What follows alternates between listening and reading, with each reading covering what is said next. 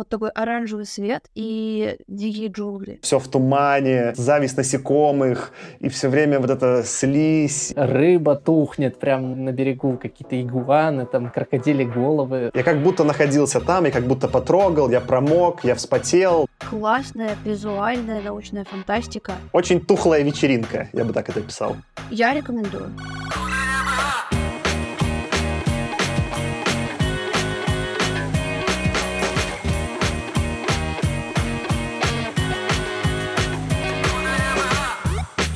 Всем привет! Это «Худо не было» подкаст. Подкаст про научную фантастику. Сегодня мы обсуждаем роман Джеймса Грэма Балларда «Задонувший мир». Этот роман в 2010 году журналом Time был назван одним из самых важных 10 постапокалиптических книг. С вами сегодня я, Саша. Я Аня. И Лёша. Это я. Привет! Привет, привет. А что, ребят, какие у вас новости? Аня, как у тебя дела? Я в Амстердаме.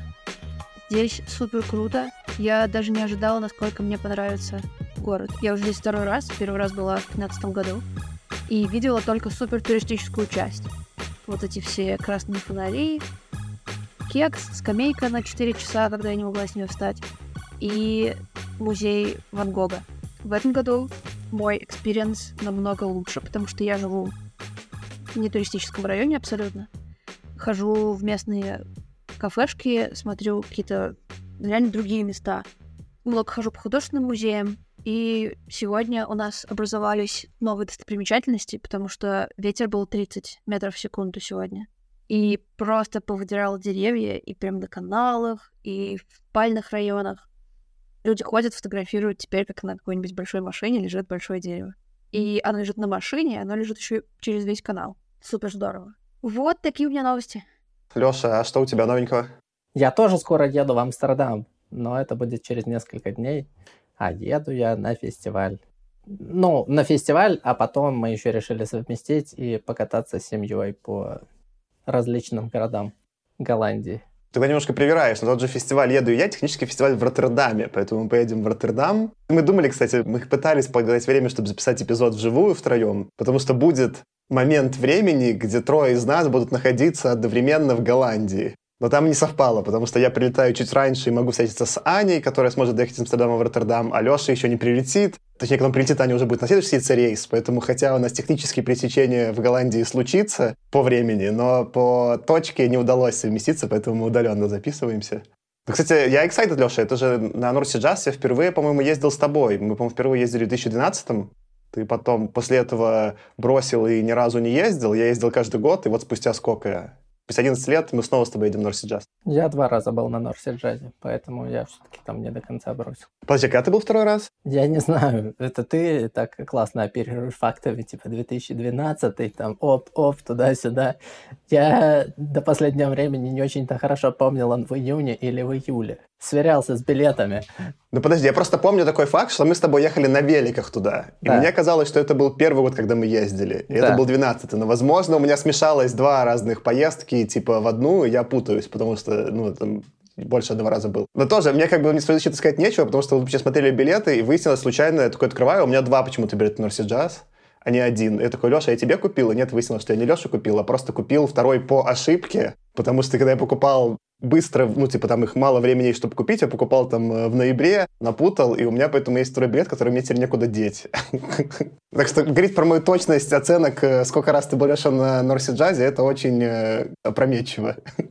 Классно, что не одновременно, но, надеюсь, все увидимся в Голландии скоро. Я сделаю краткое напоминание, раз с нами нет Темы, вместо него, поэтому более кратко, у нас появилась Бусти, Ссылочка есть в описании эпизода или в нашем первом канале, и нас можно поддержать. Вы можете нам отправить немножечко денежек, и в какой-то момент мы наберем столько денежек, чтобы смонтировать целый эпизод на эти денежки, и будем очень счастливы. Пока мы еще не там, мы надеемся оказаться там. В следующий раз там еще, надеюсь, Тёма расскажет имена наших прекрасных э, подписчиков, и всем спасибо. У меня их нет под рукой, поэтому просто я всех благодарю. А вы найдите нас либо в Телеграм-канале, потому что там мы пишем апдейты про все новые эпизоды, либо подписывайтесь по ссылочке в Бусти и скидывайте нам денежки, мы будем благодарны.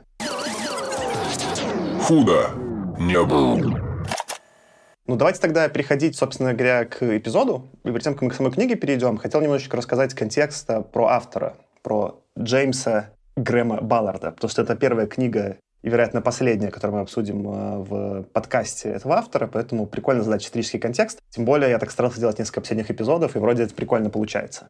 Джеймс Грэм Баллард родился в ноябре 30 -го года в Шанхае, потом прожил 78 лет и умер в 2009 году в Лондоне. Конец. Но на самом деле нет, типа, у него была довольно любопытная биография. Он родился в семье дипломатов и жил в Шанхае. И, собственно говоря, когда началась Вторая мировая война, японцы оккупировали Шанхай, и подросткам в течение двух лет Баллард жил под оккупацией, семьей. Не знаю, как это правильно перевести на русский. Они называют это типа internment camp. Иногда это переводят на русский как концентрационный лагерь. Это не совсем верно. Ну, как бы просто был как этот лагерь содержания. Там, я так понимаю, их не пытали, ничего такого не было. Так или иначе, в небольшом типа двухэтажном доме, по-моему, 40 семей иностранцев находились в этом лагере в течение двух лет под э, оккупацией японцев. Это был большой травмирующий опыт для Балларда. На самом деле, его самая известная книга «Империя солнца» — это такой полуавтобиографический текст, э, на как раз таки про эти события написано. И по этой же книге в какой-то момент, э, в 80-е вышла книга, в 80-е же по ней Спилберг снял фильм где, на самом деле, молодой Кристиан Бейл играет самого Балларда. Поэтому, если хотите ознакомиться с тоном из биографии Балларда, либо книжку это можете почитать, либо посмотреть фильм. Когда там в этом э, лагере находились, там не было никакой же школы, ничего, и там люди самоорганизовывались, и другие, я понимаю, в том числе там э, великобританцы, обучали там и Балларда подросткам. В общем, такой был опыт некоторой изоляции.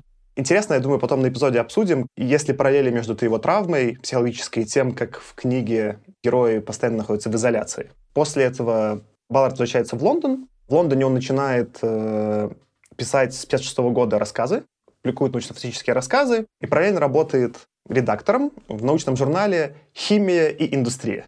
Пишет рассказы, работает в журнале. И в 1961 году Декэс собирается с силами и пишет свой первый роман «Ветер ниоткуда».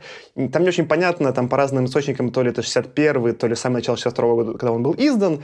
В целом потом сам Баллард говорил, ну, это такой был роман, больше я потренировался. Считайте моим первым романом «Затнувший мир», который мы сегодня обсудим. В 62 году, после выхода и «Ветера ниоткуда», и «Затнувшего мира», Баллард становится на полную ставку писателем, уходит из журнала и занимается только писательством. В целом, у него 60-е были довольно трагичным временем. У него была жена, в 1962 году она, к сожалению, умирает от пневмонии, он остается вдовцом с тремя детьми, и дальше там продолжает довольно длительную писательскую карьеру, обеспечивая себя и свою семью писательством. Из известных его книг есть трилогия, которую, собственно говоря, мы откроем «Затнувшим миром», в котором потом есть Burning World, я не знаю, как называется по-русски, наверное, какой-то там «Сгоревший мир» или там «Засуха», по-моему, еще есть перевод. Есть «Кристальный мир». Это такая трилогия антиутопий, ну, связанных скорее тематически. Там никакие персонажи, на самом деле, не пересекаются. После этого он продолжает писать книги, скорее, которые можно отнести к психологической фантастике и даже скорее к магическому реализму. Это не совсем уже фантастика в прямом представлении, как мы ее знаем. Например, у известный роман «Автокатастрофа» 73 года, который позже Кроненберг экранизирует в довольно шумевшем фильме. У него есть роман «Высотка» 75-го, который тоже недавно была, по-моему, в 2015-м экранизация, где Том Хиддлстон играет одну из главных ролей. Ну и, собственно говоря, в 1984 году выходит «Империя Солнца», пожалуй, его самый известный роман, по которому потом Спилберг ставит одноименный фильм. В целом, Баллард довольно большое влияние оказал на фантастов, в первую очередь на Гибсона. Гибсон напрямую указывает, что Баллард — один из inspiration вдохновений для вообще киберпанка им придуманного. Но там и в том числе многие музыканты английские цитировали каким-то образом Балларда или на него отсылались. Например, там из самых известных это были Joy Division, которые явно знали творчество Балларда. В целом, говорить про Балларда в отрыве от британской фантастики не совсем верно. Он, наверное, такой один из самых ярких и известных представителей, то, что называют «новая волна», которая зародилась в 60-е, в общем-то, примерно в 60-е она потом и закончилась, и в основном была представлена английскими писателями. Мы, на самом деле, обсуждали уже книгу одного из авторов этой новой волны. Это была «Теплица» Брайана Олдиса. Собственно говоря, там и Олдиса, и Балларда часто относятся к этой новой волне. Из других авторов новой волны, которых там часто упоминают, это может быть там Урсула Легуин, Сэмюэль Деляйни, Роджер Желязный, Джана Расс, Томас Диш и, опять же, Олдис. У этой новой волны были два самых важных таких, не знаю, представителя, что ли. Первый — это был журнал New Worlds, который в 1964 году стал издавать в Великобритании Майкл Муркок. Отсюда и такая, ну, типа, больше представителей новой волны было как раз-таки в британской фантастике. А в Америке, скорее, самым ярким представителем обычно считают антологию 67 года Dangerous Visions — «Опасные видения», которую собрал Харлан Эллисон. Самого Эллисона некоторые его произведения тоже относятся к этой новой волне. Что вообще за новая волна и почему так ее отдельно выделяют? Примерно все, что мы читали до этого момента, фантастика была либо каким-то представителем золотой эпохи, которая была больше такая палп, палп-чтиво, а потом появляются суперинженерные чуваки. Например, какой-то явный пример будет э, Хайнлейн или Азимов, которые сами по себе имеют некое техническое образование и в целом описывают фантастику с точки зрения технологических проблем. Новая волна — это следствие контркультурных движений, которые в 60-е зарождаются, и она в некотором смысле от этого отходит. Я прочитаю некоторые цитаты того же Балларда, например. Вот что Баллард сам говорил про фантастику в 1962 году.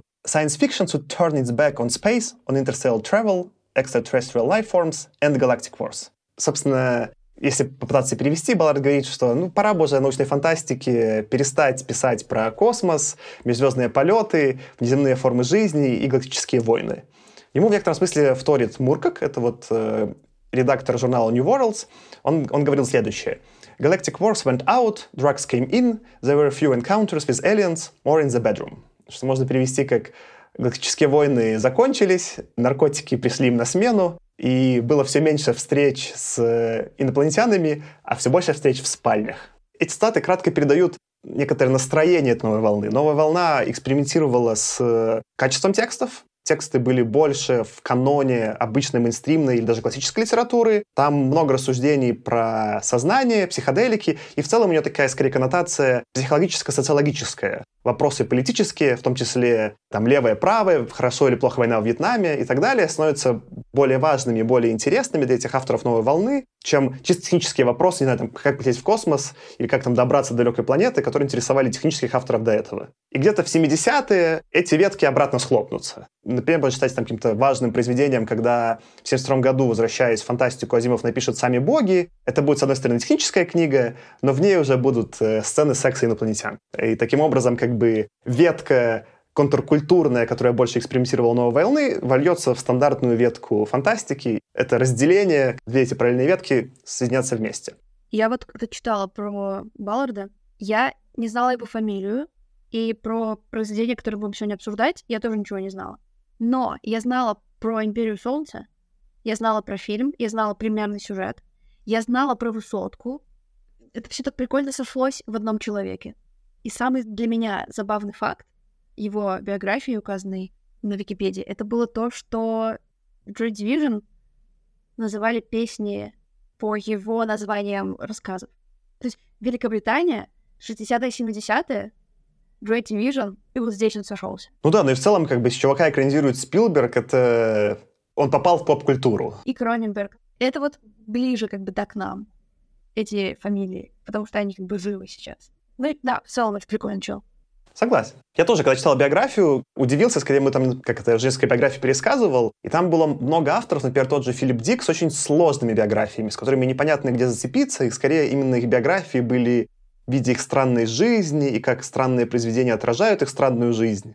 Баллард каким-то забавным способом отличался. Он просто был влиятельный. И его биография отражалась в его творчестве напрямую, например, как это вот «Империя Солнца», это очень автобиографическое произведение. Так и его влиятельность через фильмы просто нас докатилась как бы культурным видом, что забавно, что он не то чтобы ничего такого безумного в своей жизни не делал сама его по себе биография не настолько увлекательна, как то, как он ее переработал в творчество. Это мне показалось крайне любопытным. Может быть, когда сейчас будем книгу обсуждать, немножко зацепимся за это. Давайте, наверное, переходить к самой книжке тогда. Как я уже сказал, книжка была издана в 1962 году. Сначала она вышла в более короткой версии, как новелла в журнале Science Fiction Adventures. И чуть позже, в том же году, была издана как уже под одной обложкой, как э, большой роман, дописанный Баллардом. Леша, расскажи нам, что происходило в «Затонувшем мире» для тех, кто не читал. События роман разворачивается в относительно недалеком будущем. Мир перед нами предстает в разгаре большой климатической катастрофы, вызванной серией вспышек на Солнце, которая повредила пояса Ван Аллена. Планета начала бесконтрольно нагреваться и затапливать города, заставляя людей переселяться все ближе к полюсам. Население резко сокращается, рождение детей становится скорее аномалией, чем нормальностью. И мы наблюдаем это через доктора Роберта Кернса, который является участником исследовательской экспедиции в Лагуне, которая некогда была Лондоном. Некоторые участники исследования страдают от странных снов и их отдельно наблюдают. Один из участников, лейтенант Хартман, даже бежит, причем вопреки ожиданиям, бежит он не на север, а на юг.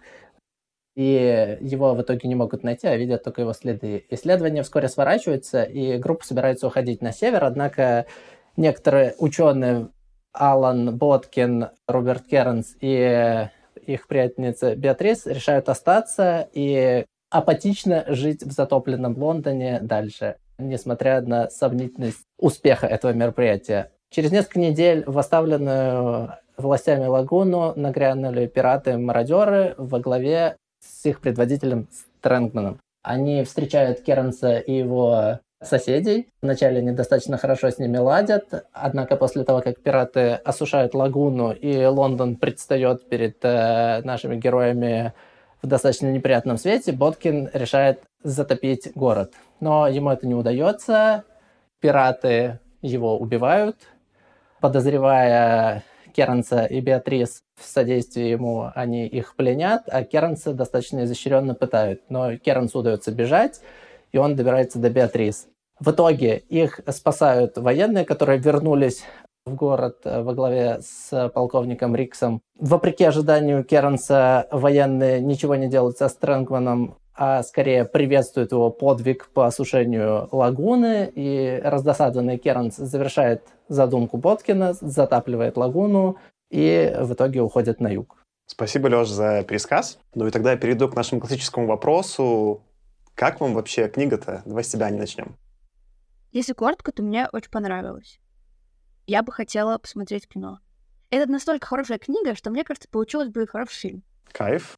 Леша, а тебе как? Меня перегрузило деталями. Книга интересная, но мне тяжело на слух воспринимать описание. Поэтому мне двояко она как-то зашла. А ты аудиокнигу слушал? Нет. На слух имеется в виду не визуально. На глаз. На глаз. А, Саша, а как тебе? Мне удивительно тоже понравилось. У меня были ожидания, что мне скорее не зайдет, потому что я знаю про эту новую волну, что там часто мрачняк, я не очень люблю какой-то мрачняк, плюс эта книга, ну, как бы своеобразная, понятно было, что она будет такая немного не столько про сюжет, сколько про атмосферу. Мне такое часто не заходит. Но здесь, на самом деле, я поймал кайф, тоже очень прикольно прочитал, неожиданно. То есть она легко, я тоже прочитал, по-моему, там за один вечер и одно утро, прям залпом. Давно такого не было, прям прикольно худо не был.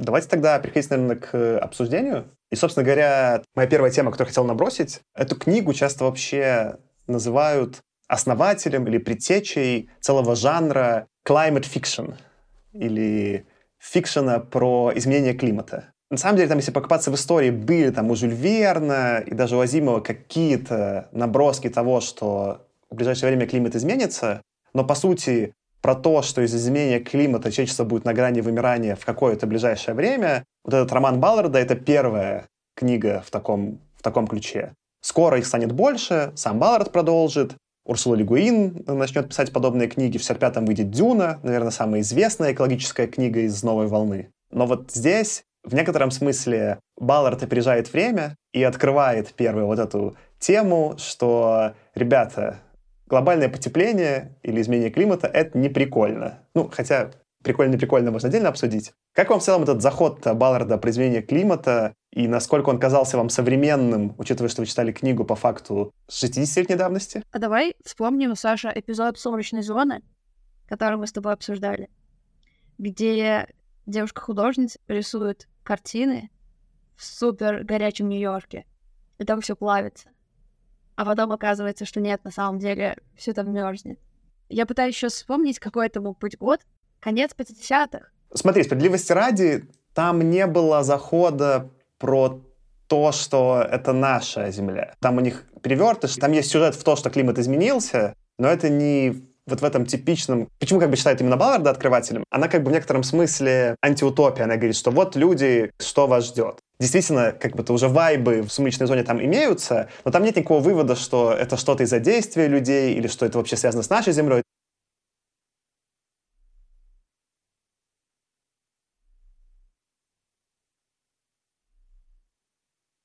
Так и тут тоже нету. Тут же тоже нет вывода, что это из-за нас это взрыв на солнце.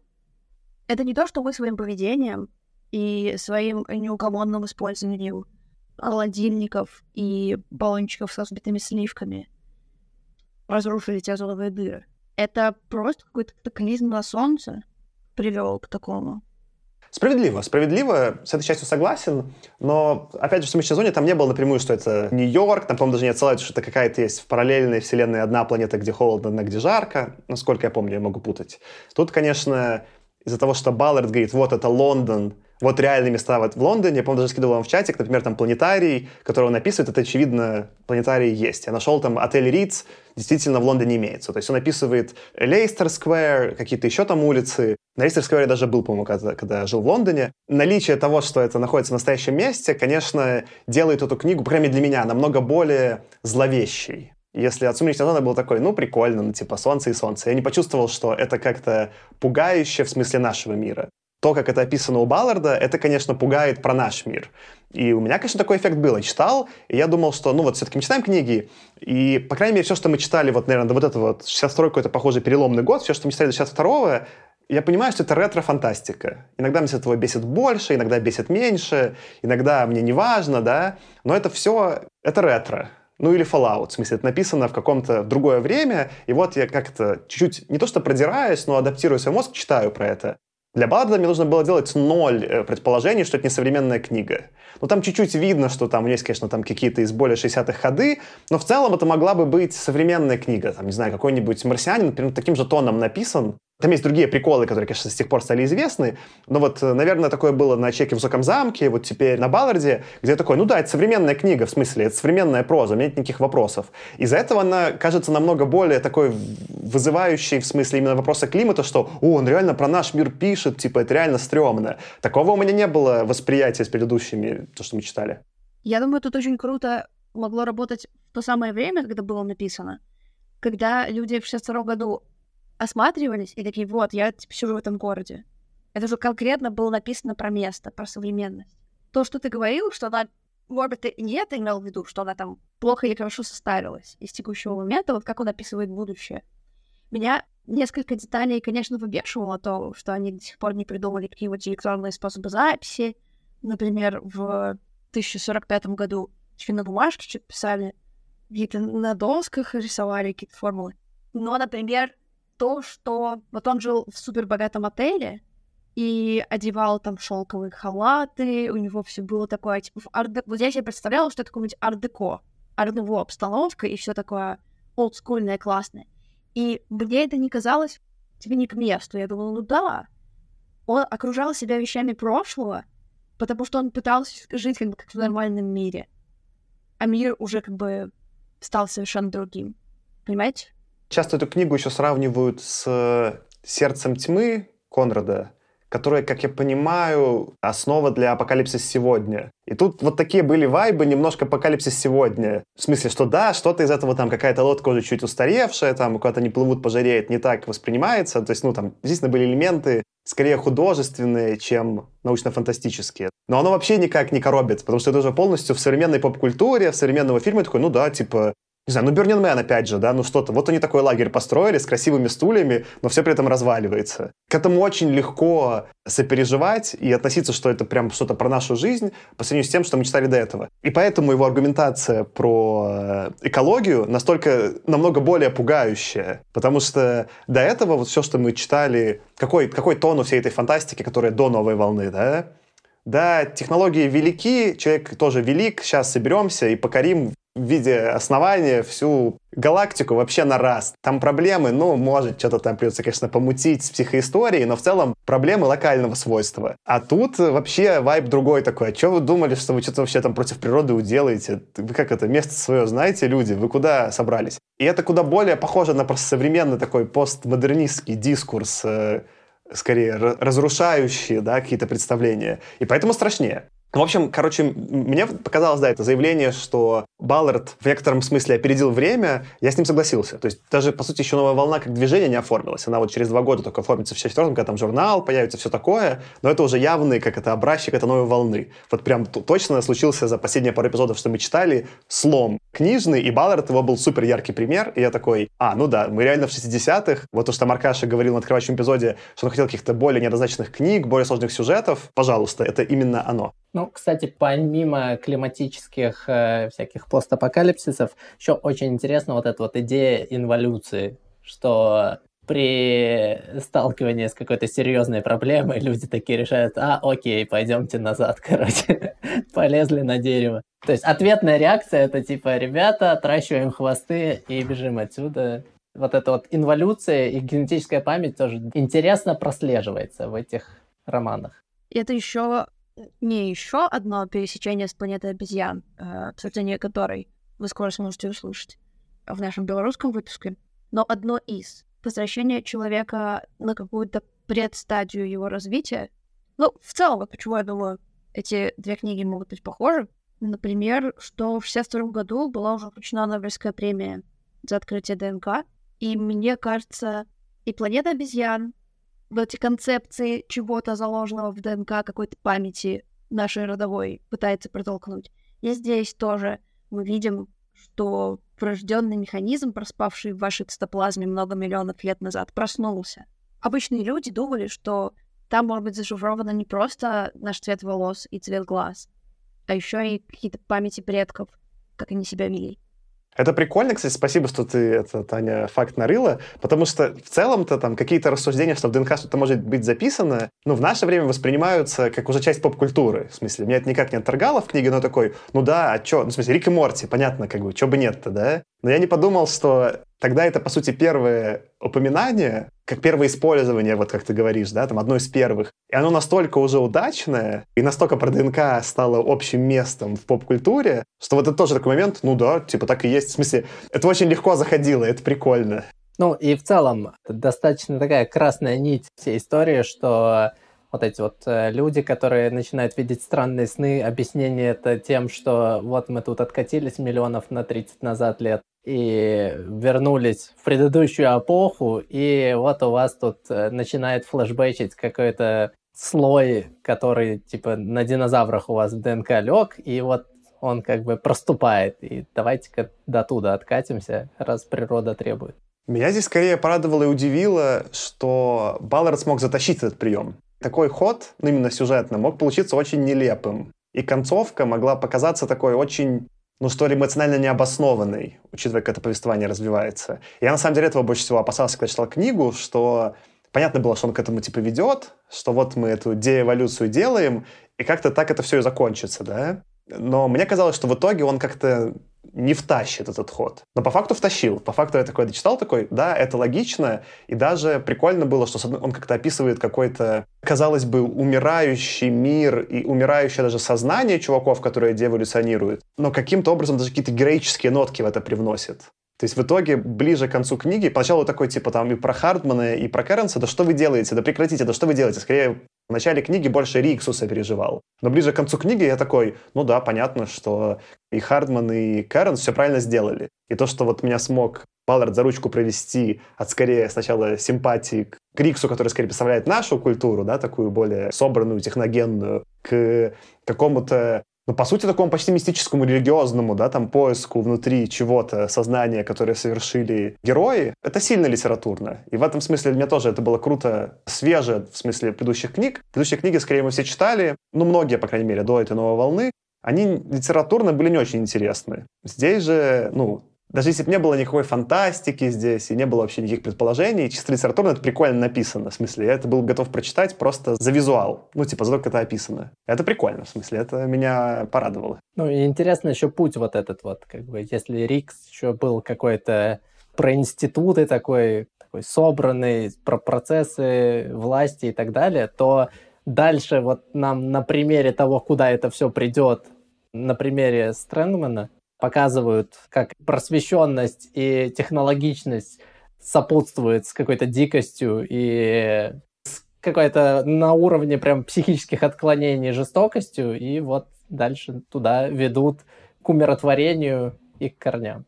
Но эту часть про умиротворение, которую я упомянул, я тогда сейчас, а не как позже думал, Интересно тогда провести параллель. Вот ты, Аня, скорее сравнивала с «Планетой обезьян», которая выйдет следующей. А я бы тогда сравнил с «Теплицей», которую мы читали Олдиса, и которую мы с тобой, Леша, обсуждали. Там же похожий ход.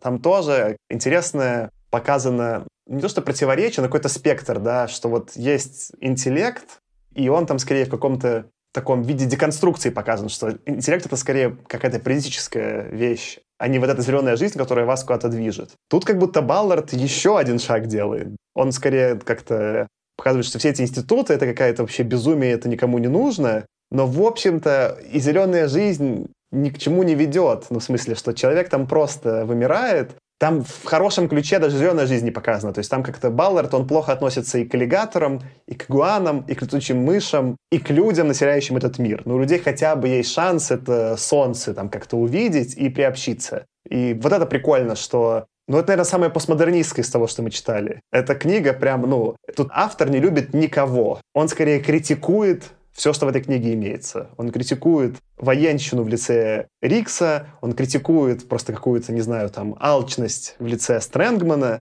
Он на самом деле критикует также и приверженность старым понятиям, и да и новым тоже, и у Кэренс, и у всех остальных. И почему-то меня обычно такое раздражает. Я обычно не очень люблю постмодернистское. Я такой, да что вы опять какую-то нудятину развели, типа все плохо. Но именно здесь я как-то включился, может быть, на фоне того, что мы просто читали до этого, там, этого много 50-х, я такой, блин, это свежо, прикольно, что чувака вообще не то интересует, что интересует фантастов в 50-х.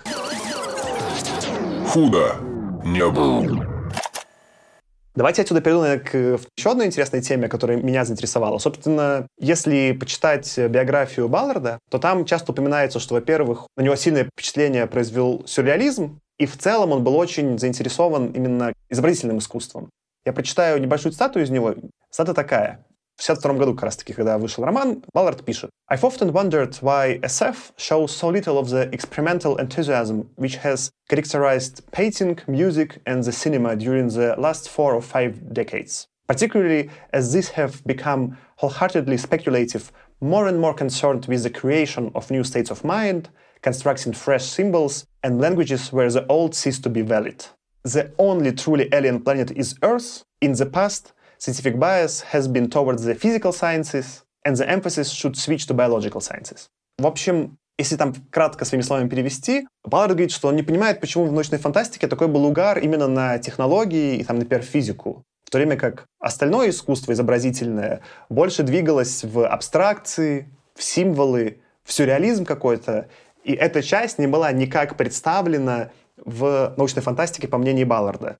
Я могу с этим его аргументом не то что согласиться, но я могу увидеть, как это в этой книге описано. Если бы эту книгу критиковал и сказал бы, что ну, мне почти нет никакого сюжета, ничего особо не происходит, и по факту причины не так глубоко расписаны, почему этот мир э, развалился и как он развалился. Но при этом лучшая часть в книге, когда Баллард целыми абзацами описывает вот эти новые джунгли в лагуне затопленного города. Там есть порой абзацы, которые чисто перечитывал, потому что они красиво написаны. Они образные, там везде, если так задуматься, скорее всего, даже не бьется математика. Там почему-то, ну, например, этот Риц, я посмотрел, он, по-моему, там 5 этажей. Он там описан как будто, там, не знаю, 20 этажей, когда он описывает у Беатрис. Там нет, на самом деле, точности, и даже там в каких цитатах сам Баллард издевался на точности, говорит, да кому-то научная точность нужна, кому это интересно. Мы внутренний мир описываем, это важнее, чем точность. И вот Тут настолько яркие описания мира, что они, на самом деле, больше на картину похожи. Похоже, что как будто вот у себя в голове представляет Баллард картины этого мира, и потом красками их рисует. Я когда читал, я такой даже написал себе смешной отзыв, что это Last of Us в мире тропиков. Ну, потому что он как будто берет и целиком описывает арт к Last of Us, где вот эти упавшие здания, с них что-то растет, что-то происходит, ты понимаешь, как этот мир устроен. Там, кстати, Аня, к твоей критике, Last of Us будут тоже какие-то лежать бумажки приклеенные, которые ты видишь, ходя по игре. То есть просто он локацию красиво рисует, картину. И он даже упоминает потом по ходу книги через героев. Там висят картины, по-моему, я забыл, как зовут художника, который рисовал джунгли, и там висят эти скелеты, скелеты Делва, которые тоже, как это, сцены со скелетами с этих картин, очень похожи на процессии, которые Стрэнгман устраивает. Он как будто больше дискутирует с художниками даже, чем с научными фантастами. Он просто что-то описывает. И у меня поэтому странные остались ощущения. Я очень визуальной частью восхитился. Мне не хватило, конечно, в итоге моей любимой вот этой задротской технической глубины. Не то, чтобы мне не хватало, но это поэтому не будет какая-то моя любимая книга без нее, да? Но у меня не было никакой претензии к тому, он написал. Это очень красиво описано. Это абстрактные или такие, ну, может, чуть даже не абстрактные, а такие скрюлистичные картины джунглей будущего. Да, я в это поверил. Мне очень-очень э, тяжело было воспринимать на глаз вот эти описания. Я вот понял, что мне очень сильно мешало воспринять сеттинг э, тропиков. Это Фаренгейты. Потому что сразу я как бы понимаю, что это Фаренгейт, но ощущение такое, так, градусник сломался, и я все равно представлял, что это такое, типа, а плюс 15, э, прохладный дождь, э, и так зябко, и все-таки я средние широты представлял, и в них у меня почему-то не вписывались игуаны и крокодилы, то есть у меня скорее температура была первичной, и я вот не прочувствовал температуру почему-то. Я тут хочу скорее, Леша, к твоему комментарию вернуться. Я жару лучше всего прочувствовал. Я даже написал себе потом в блокнотике «жара топ». Я был и в тропиках, ну, например, какой-нибудь Бали, это примерно тропический климат. И я был на Бернинг-Мэне и в пустыне Атакама, где прям пустыня-пустыня, условно плюс 40 по Цельсию, и очень сухо.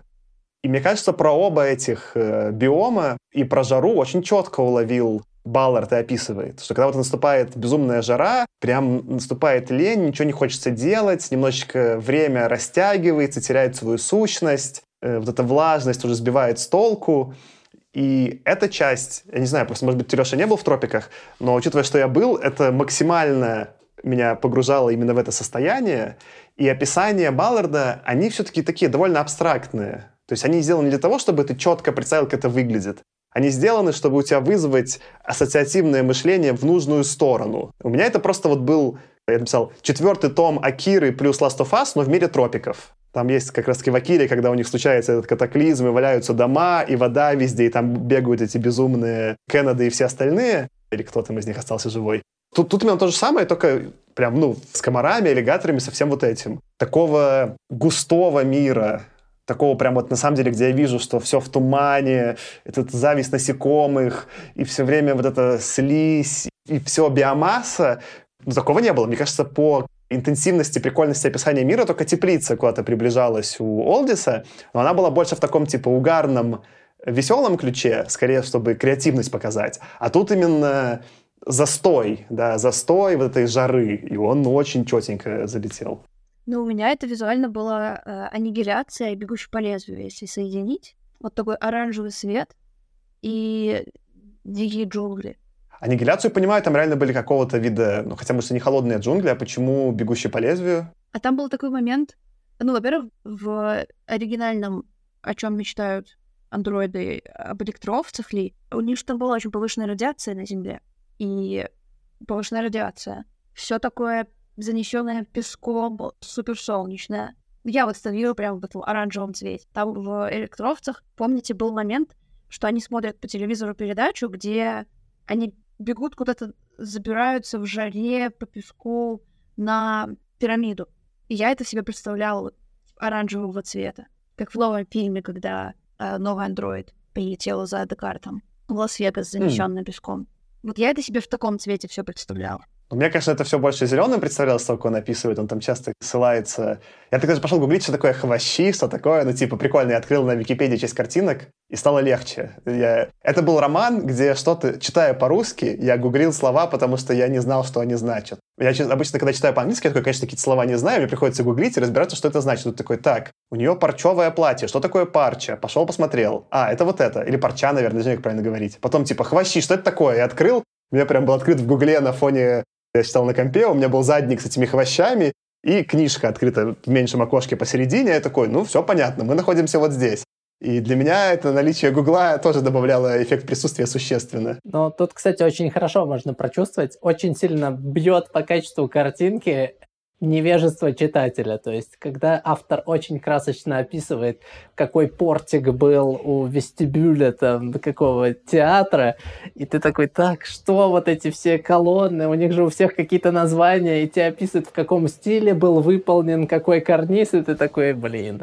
Там не портик и не карниз, там я забыл это слово, но даже я нашел картинку, потому что на Википедии прям есть с цифрами размечено, это как называется место, которое вот если сцена есть какая-то в театре, то вот это то, что от сцены вниз до земли, вот эта уступочка, ступенечка, у нее тоже есть какой-то панфилада какая-то, я забыл. В общем, тоже какое-то специальное название, такое, что? Я открыл такой, о, я что-то узнал про архитектуру сегодня. Э, ну да, я прям чувствовал, что, наверное, впервые на русском языке у автора, ну, и на английском был сильно словарный запас больше моего.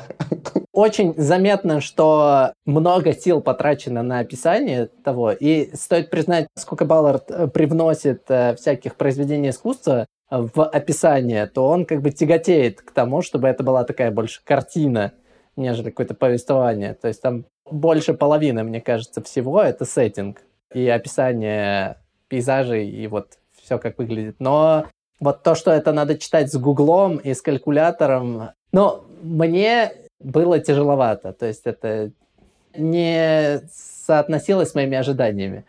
Меня Фаренгейты на плюсе не сбивали, потому что когда я был на Бернингмене, там же тоже эти американцы, у них все время Фаренгейты. Я понимаю, что ну 100 это жарко, там, а 120 это очень жарко, типа безумно жарко, а, а выше это безумно-безумно жарко, да? Какое-то у меня сложилось впечатление, типа, ну, после 90 я начинаю что-то подвывать немножко, а с минусовыми я так не совсем понимал, потому что там какие-нибудь условно что-то минус по Фаренгейту, может быть, по Цельсию больше минус. То есть, например, минус э, условно 40 по Фаренгейту может быть минус 56 э, по Цельсию или что-нибудь такое. И прям меня это намного сильнее сбивало, потому что минус я вообще не понимал, в какую сторону работает. Запоминаем мнемоническое правило Цельсия к Фаренгейтам.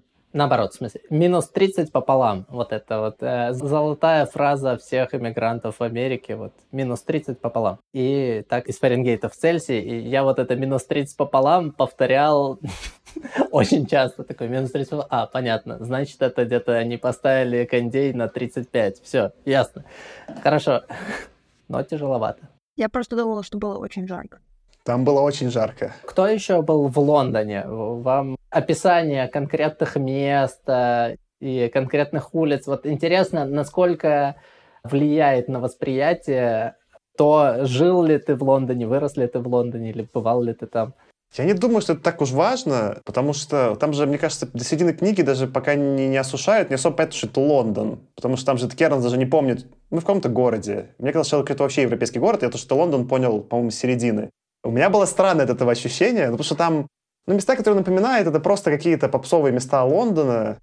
Ну, в смысле, ты тоже их видел в любом там американском фильме. В смысле, там, «Миссия невыполнима», ты видел там какие-нибудь куски этого, в смысле, сто процентов. Мне просто Лондон не нравится. Вот почему-то у меня с Лондоном как отношения не сложились. Это город, который мне сильно не нравится. И когда я понял, что это Лондон расхерачен, у меня была радость безумная. Ну, то есть, типа, если бы какой-то другой город, не знаю, там, если бы Минск был расхерачен, или даже Берлин, или Париж, я бы расстраивался, вот какой хороший город, и с ним что-то произошло. Не знаю, вот Роттердам, мой любимый, где Норси Джаз, я бы очень расстроился, с ним что-то произошло. А с Лондоном я такой прям, как хорошо, что Лондону досталось. Я, возможно, странный человек, но меня это дико радовало. Но Роттердам тоже story. Ну, э, нам не описали. Я буду надеяться, что Роттердам остался в порядке. А появление планетария в описаниях у меня сразу переключило все на станцию метро баррикадная почему-то.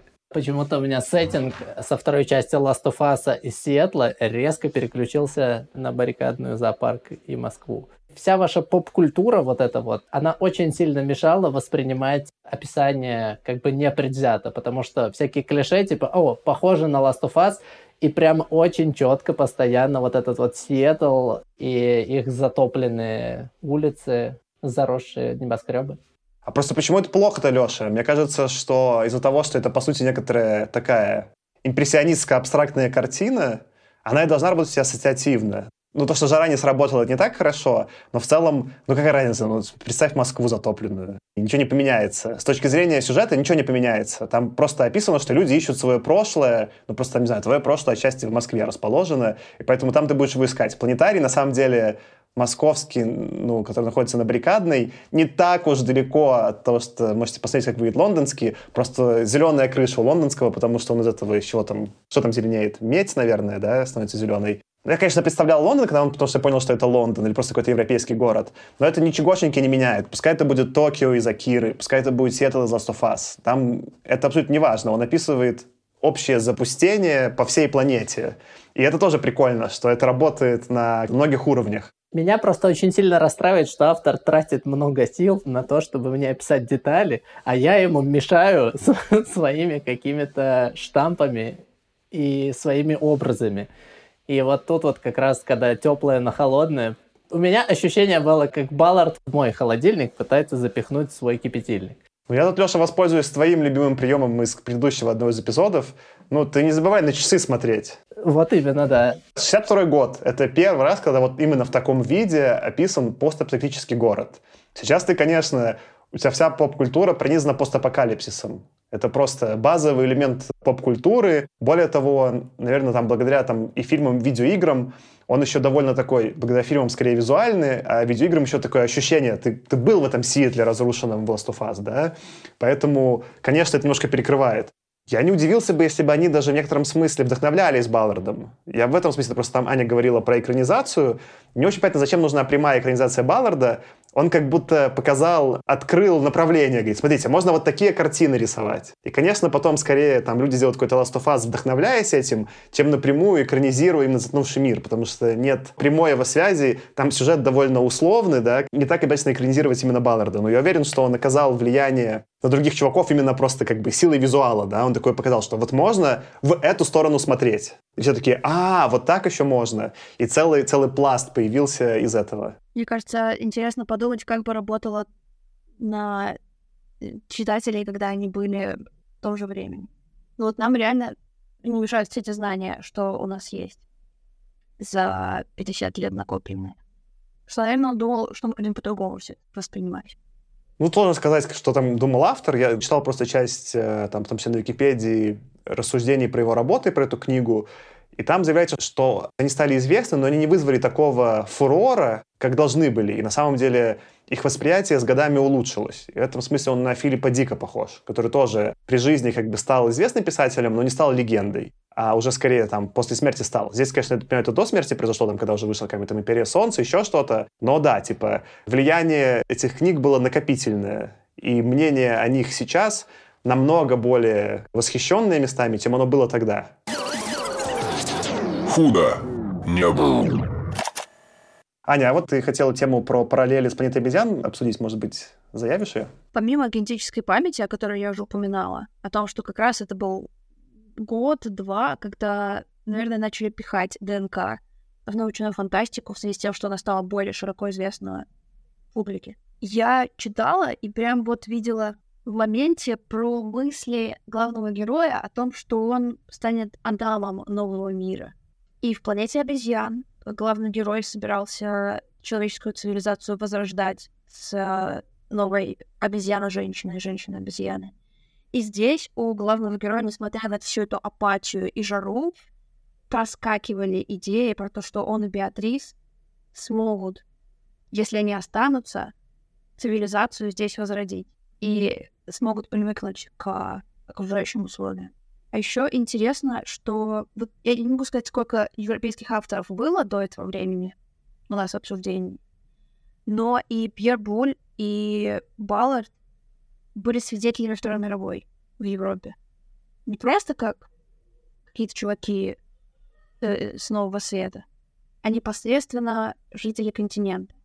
Только Баллард был ребенком, а Буль был уже взрослым мужчиной, который участвовал не в Европе, конечно, там делал. Кстати, тоже в Индонезии, в районе Азии, он участвовал в боевых действиях и был шпионом.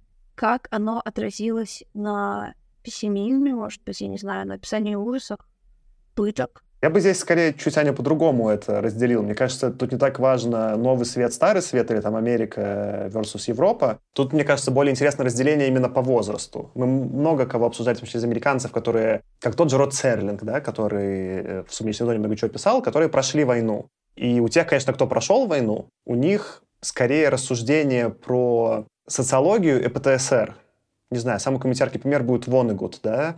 Это какой-то глубоко травмированный такой человек именно как бы самим актом войны. Потому что все они так или иначе были уже взрослые. Они либо участвовали, поэтому те, кто участвовал, у них более военизированный ход. Не знаю, там Хайнен военщину свою будет писать в «Звездном десанте», да, там Вонагуд будет какую-то антивоенщину, да, а Баллард, наверное, первый, кто именно прошел войну подростком. И из-за этого в некотором смысле не ужасы войны увидел как таковые, хотя их тоже, да, а как будто, что ли, контроль утратил над ситуацией.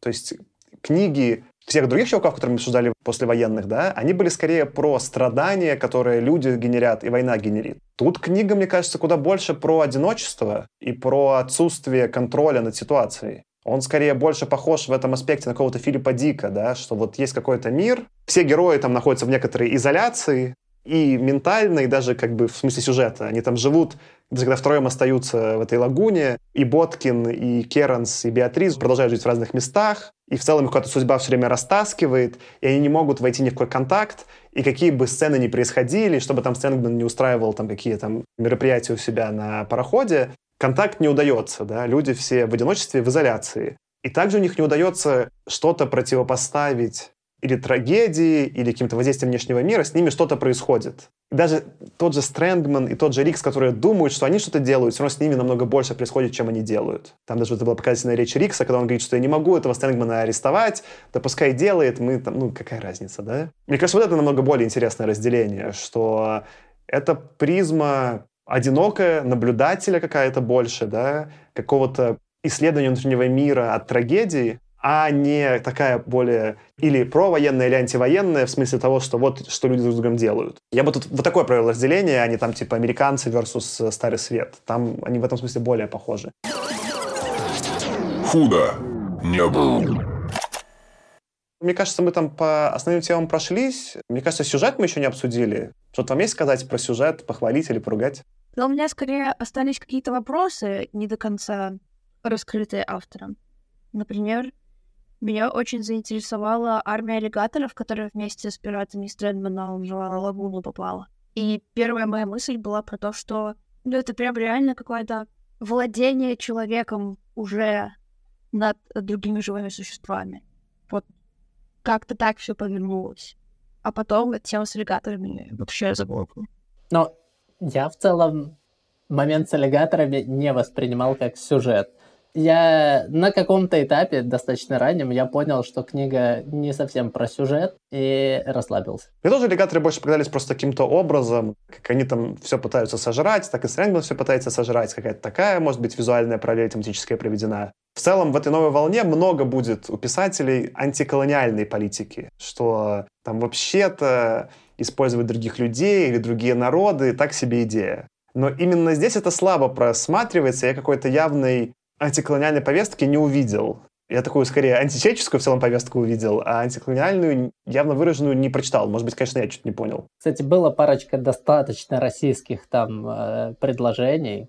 Ой, жалко, не выписал. Но, во-первых, он чернокожих там вполне себе так хлестко называет и очень карикатурно изображает. Неполиткорректно сравнивает их э, с такими то есть где-то, по-моему, даже там был термин «человекоподобный» или что-то такое.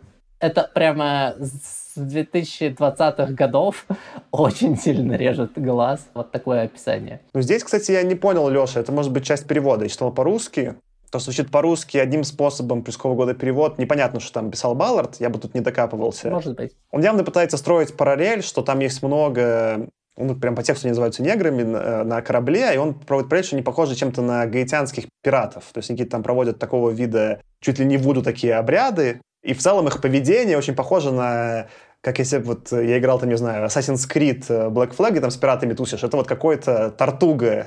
Тартуга только в современном сеттинге. Или на острове обезьян. Ну, например, да. Меня не сильно какое-то вырывало из контекста. Надо разбираться, что он там писал в оригинале, насколько это российское нет на фоне того же там Азимова и остальных ребят это было более-менее сдержанно. Меня скорее там, из, если уж там такие проводить параллели, я все время такой сидел и думал, там в какой-то момент, этот, когда Стрэнгмана описывают, он там явно альбинос, и он сидит в какой-то там в этом разрушенном пароходе, в разрушенном городе, что-то с ними делает. И я не мог отделаться. Вот тут меня накрывало с поп-культуры. Я вспоминал все время злодея из Бонда, которого Бардем играет, когда он сидит. Они же снимали это еще по-моему, это в Японии, да, там один заброшенный остров с э, зданиями, там, по-моему, недостроенными или заброшенными. Я посмотрел, нигде нет отсылки на Википедии, что это было вдохновением для Джеймса Бонда, но я не мог у себя в голове расщепить такой, но это как будто как будто вот э, чуваки прочитали, ну, плюс, опять же, Джеймс Бонд, Великобритания, они как будто прочитали такую книгу, такие, а вот у нас тут отсылочка к Балларду, чтобы было похоже, или вдохновение. Я не мог понять. В целом, если именно про сюжет рассуждать, я скорее вот что интересное бы заметил. В этой книге реально нет сюжета, ну, в смысле, это просто очень тухлая вечеринка, я бы так это писал. Я в целом ничего против такого не имею обычно, если это весело. Я вот там в предыдущих эпизодах несколько раз проводил сравнение с Линклейтером. По-моему, как раз когда вот мы «Человек в высоком замке» обсуждали, я упоминал, потому что Линклейтер экранизировал Филиппа Дика многократно. Но мои любимые фильмы Линклейтера например, там Days and Confused, Школа Рока или Everybody Wants Some, это все фильмы-вечеринки. Вот там есть какая-то одна бесконечная вечеринка, ничего не происходит, все тусуются, а в конце просто большая вечеринка. И когда это весело, а не понуро, я такой, ну ладно, я понял, мы просто смотрим фильм, где мы пришли на вечеринку, нам вот такую вечеринку показывают, нет никакой проблемы. Но если это как-то понуро, меня может вырубать. Я такой, да что за, что за тухлятина? Тут, конечно, у Балларда, ну, тухлая вечеринка. Это вечеринка, на которой все идет не так, но меня, меня при этом почему-то не вырубало. Я думал, что с таким минимальным, типа, сюжетом и с таким понурым настроением я буду как-то разочарован, или у меня будет какое-то отторжение. А в итоге мне было прикольно, меня никак это не задевало. И такой, ну да, вот такая у них тухлая специально использую, сравниваю, они там всем эту воду своей там тухлой называют, все такое. Вот у них была тухлая вечеринка. Я поэтому эту книгу в итоге там я и поставил что-нибудь там, типа там три звезды из пяти, да, в смысле, что это сильный какой-то визуальный опыт, да, про переживания, но идеологически, в смысле мыслей, мне не кажется, что буду про эту книгу что-то там много после этого думать, хотя посмотрим. Ну, надо будет посмотреть, как, когда пройдет время. Мне кажется, удачно все получилось у Балларда, просто что не совсем как бы мой жанр. А у меня были опасения, что мне не зайдет. А вас как в целом-то сюжет и его отсутствие скорее радовали, раздражали? Да я бы не сказала, что я не заметила сюжет. Мне наоборот казалось, что что-то происходит. Да, больше было про какую-то трансформацию и про переход. Меня скорее вот концовка, когда наоборот там всякое движение пошло, меня вот концовка раздражала. Сверхчеловечностью главного героя, сверхсилами. А вначале меня все устраивало потом очень даже. А тебе, Леша, как? Ну, я тоже как бы сюжет э, не сильно заметил. Ну, то есть, по крайней мере, я понял, что основные усилия были точно направлены не на сюжет, а на вот это создание вот этого сеттинга, как э, все загибается. Типа, ребята успокоились и тихонько помираем. Вот э, этот сеттинг очень ему удалось создать. Опять с поправкой на градусник, но именно вот этот вот э, водомерки и стрекотание каких-то вот этих вот насекомых и такое болото огромное, вот у меня ощущение этого всего прям не покидало. И, кстати, очень прямо физически было вот это вот его описание, когда осушили вот этот кусок Лондона, прям физически мерзко. То есть вот хочется помыть руки, отойти куда-то, вытереться. Ну, то есть вот э, ты прям представляешь вот эту вот лужу, там водоросли какие-то эти рыба тухнет прям на берегу, какие-то игуаны, там крокодили головы. В общем, вот это ему тоже. Дисгастинг создать такой очень удалось. Тебя, наверное, порадовало, как не любителя Лондона. Да-да-да, это, это была часть, где я больше всего кайфовал. Я еще, когда вы про это рассуждали, подумал, что ну, он еще, честно говоря, очень вовремя закончил. Если бы он эту книгу сделал два раза длиннее, такую же бессюжетную, намного хуже бы заходила. А она прям вот, по моим ощущениям, она ровно столько, сколько надо времени со мной провела и отпустила меня. В этом смысле удачно. Так, наверное, страниц 200, наверное, будет в бумаге, да? И это похоже на кучу романов с 50-х, но опять же, из-за его плавности языка, да, типа, меня чаще палп сильнее раздражал, чем вот это. Я тут не чувствовал, что куда-то продираюсь. Я такой, как бы, вот в эту жару опустился, посидел в ней, как ты вот посидела, Аня, не знаю, там показывала самолет, сколько там, 4 часа, да, в безвремени. Я также посидел в безвремени, пока читал книгу, оно закончилось, и стало прикольно. Я, наверное, тогда еще напоследок хотел бы сравнить с другими книгами, которые мы читали, потому что мы там отчасти их заявляли. Любопытно, да, что вот из того, что мы уже почитали, вырисовывается некоторый такой более, что ли, кинематографичный подход к антиутопиям. У нас их было несколько. Одна, которую я уже упоминал, это «Теплица» Олдиса, в которой, скорее, мне кажется, Олдис намного интереснее показал мощь эволюции и место маленькое в ней человека, да, и какой-то вообще безумный креатив. И в этом смысле для меня теплица больше фантастика и веселее, потому что, ну, креатив автора сильно классный. Мы читали, по-моему, наверное, тоже он англичанин, Биндом, да, э, «День трифидов», которая тоже чем-то похожа, да, по сюжету, но там, мне кажется, больше Виндом на социологию упирал. Как будут институты рушатся, что будет происходить. Его именно интересовала вот эта часть рассуждения про общество, которая здесь, мне кажется, практически не интересует никак Балларда. Ну и, наконец, мы не обсуждали, но там из 50-х известная книга «Я легенда», э, которая написана сильно хуже всех других перечисленных книг, которые я для этого упоминал, включая Балларда, но в которой есть прикольный твист. И вот, наверное, в эту тебе прикольно, что копилку добавляется Баллард с самым ярким миром. Как ты вот, Леша, описывал сейчас про дисгастинг. Мне кажется, про все, что он написал, это такой прям я как будто находился там, я как будто потрогал, я промок, я вспотел, да, там, я сгорел на солнце.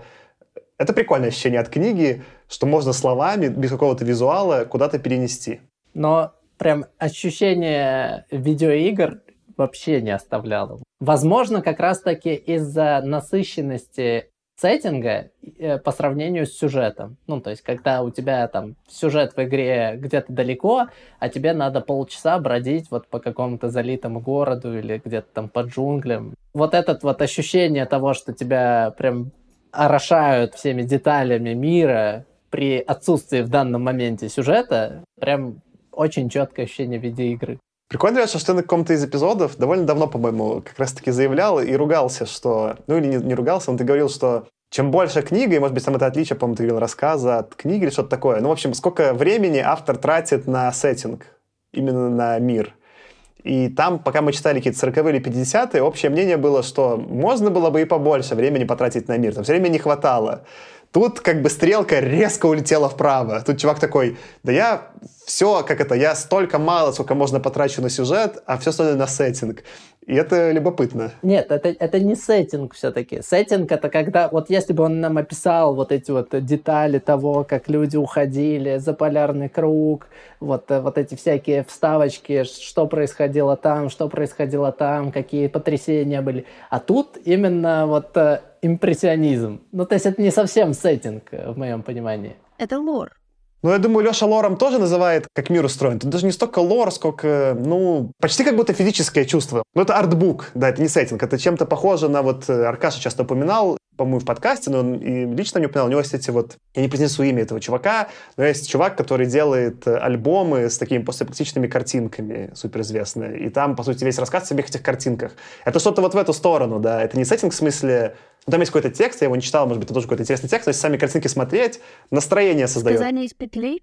Tales from the Loop? Да, да, да. Я как раз подумал да. сейчас. Класс. Типа что, ну, ну, настроение, наверное, более правильно, как бы настроение и физическая часть мира, она прям вот это на ощупь телесно очень понятно. Ну вот, что мне понравилось, что гармонично. Вот я раньше приводил в пример детский мультик «Остров сокровищ», где на фоне реалистичного э, моря рисованные пираты, что в детстве очень сильно бесило. И вот некоторые, э, не, некоторые писатели делают примерно так, то есть они очень хорошо описывают одну деталь и прям совсем никак другую. И они вместе вот прям в диссонанс входят какой-то. Но тут очень э, качественно, равномерно это было сделано. То есть не типа картина маслом, суперреализм, а тут стикерами и карандашом, как вот этот мем с лошадью, когда ее рисовали, рисовали, а потом за три секунды закончили. Вот не было такого ощущения, что где-то он начал сворачиваться и там типа, а, пришли крокодилы, короче. Все. Ну, он там красиво описывает, как если крокодилы, то там этот крокодил несколько раз на них нападал, там э, кто-то носил маску из крокодиловой головы, там кто-то говорил, да я их заставлю на хвостах танцевать, и вот это все, ну, прям не, не было на «отвяжись» вот это вот, типа, а, вот вам деталь. Я думаю, хороший, Леша, тезис тогда, чтобы к концу эпизода переходить. Худо не было какие-то скажите финальные мысли про эту книгу и поменялось ли у вас мнение после обсуждения? Давай, наверное, с тебя начнем, Аня. У меня не поменялось. Мне по-прежнему понравилось, несмотря на какие-то критические замечания. Даже вот про то, что я читала какие-то отзывы на Фатлабе.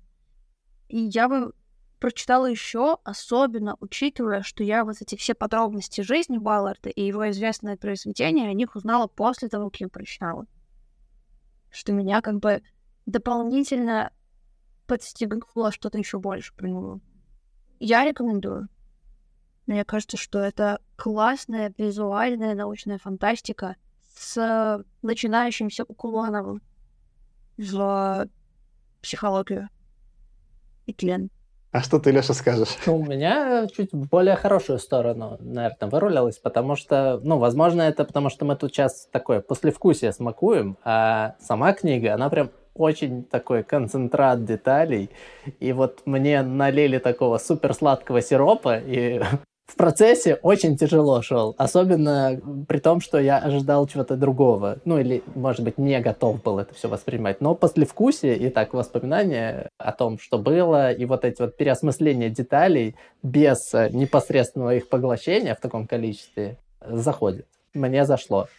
Что у тебя, Саш? Я, наверное, не особо сильно поменялось мнение. Меня скорее удивляет теперь то, что я все еще поставлю этой книге три звезды из пяти, ну, в это хорошая оценка по моим меркам, я ставлю три, когда мне только понравилось, да, но как-то у меня четыре звезды не поднимется рука, при том, что если по сути, что я вообще про эту книгу говорил, я только позитивные вещи про нее говорил. Это довольно странно, что я в целом хорошее про нее говорю, но четыре звезды прям рука не срывается поставить. Я вот сейчас задумался, почему это так. Наверное, все-таки потому, что для меня прикольно, что вот это появилась новая волна, и чуваки куда-то в другую сторону идут. Но для меня в фантастике важна часть про идеи, про вот именно world building и лор, про взаимосвязанность. Для меня это все интересно.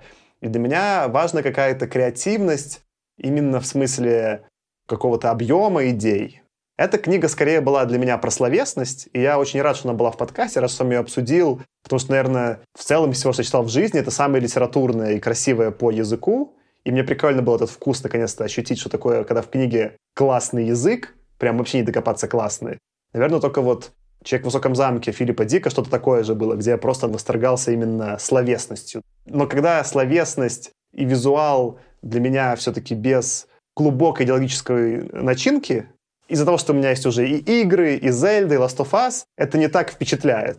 У меня есть только хорошее сказать. Я думаю, что книга изменит мою жизнь. Но прикольно будет посмотреть к концу сезона. Если я буду к этой книге возвращаться и другие книги с ними сравнивать, может, подниму на одну звезду оценочку. Может быть, как раз твои четыре звезды, они убьют всю задумку книги и всю эту атмосферу апатии. Такого... Ну, четыре звезды пойдут супер в разрез с заданной атмосферой. То есть это будет как врубить кондей на 16. Не-не-не, тут надо его выключить и сидеть немножко потеть. Но это тоже правда, потому что когда я, например, ставлю какие-то оценки, например, фильмам, которые супер мрачные, например, там «Цельнометрическая оболочка» или «Дункерка», которые про ужасы войны. То есть это очень хорошие фильмы, у меня рука не поднимается поставить, там, не знаю, 5 звезд. Я ставлю там, типа, 4 или 3,5, но не потому, что фильм плохой, а потому что фильм заставляет меня страдать, и я как бы даже, наверное, с этим согласен, потому что для фильма про войну это хорошо, но как будто я что оцениваю, удовольствие или нет, я все время, типа, теряюсь, немного рассыпаюсь. Ты, Леша, правильно сравниваешь вот тут с этим, что эта книга хотела меня в каком-то странном виде сделать немножко больно и апатично. Я в целом этим очень доволен, да, что меня туда погрузили, хотя это был чем-то неприятный опыт. Но я не могу поставить этому много звезд, у меня как-то рука не поднимается при этом. Не хочешь отрицать свои чувства. Ну, это хорошо, скорее. Так, ну классно, мы тогда все обсудили. Здорово. Напомню, что у нас есть канал в Телеграме, на который вы можете подписаться. Там у нас новости про эпизоды и всякие прикольные фактики мы постим. Там же есть ссылочка на Бусти, где можете нас поддержать рублем или евро или долларом. Мы будем очень благодарны. А вообще, сегодня с вами был я, Саша. Я Аня. И Леша. Увидимся в следующий раз. Пока. Пока-пока. До побачення. Удачи.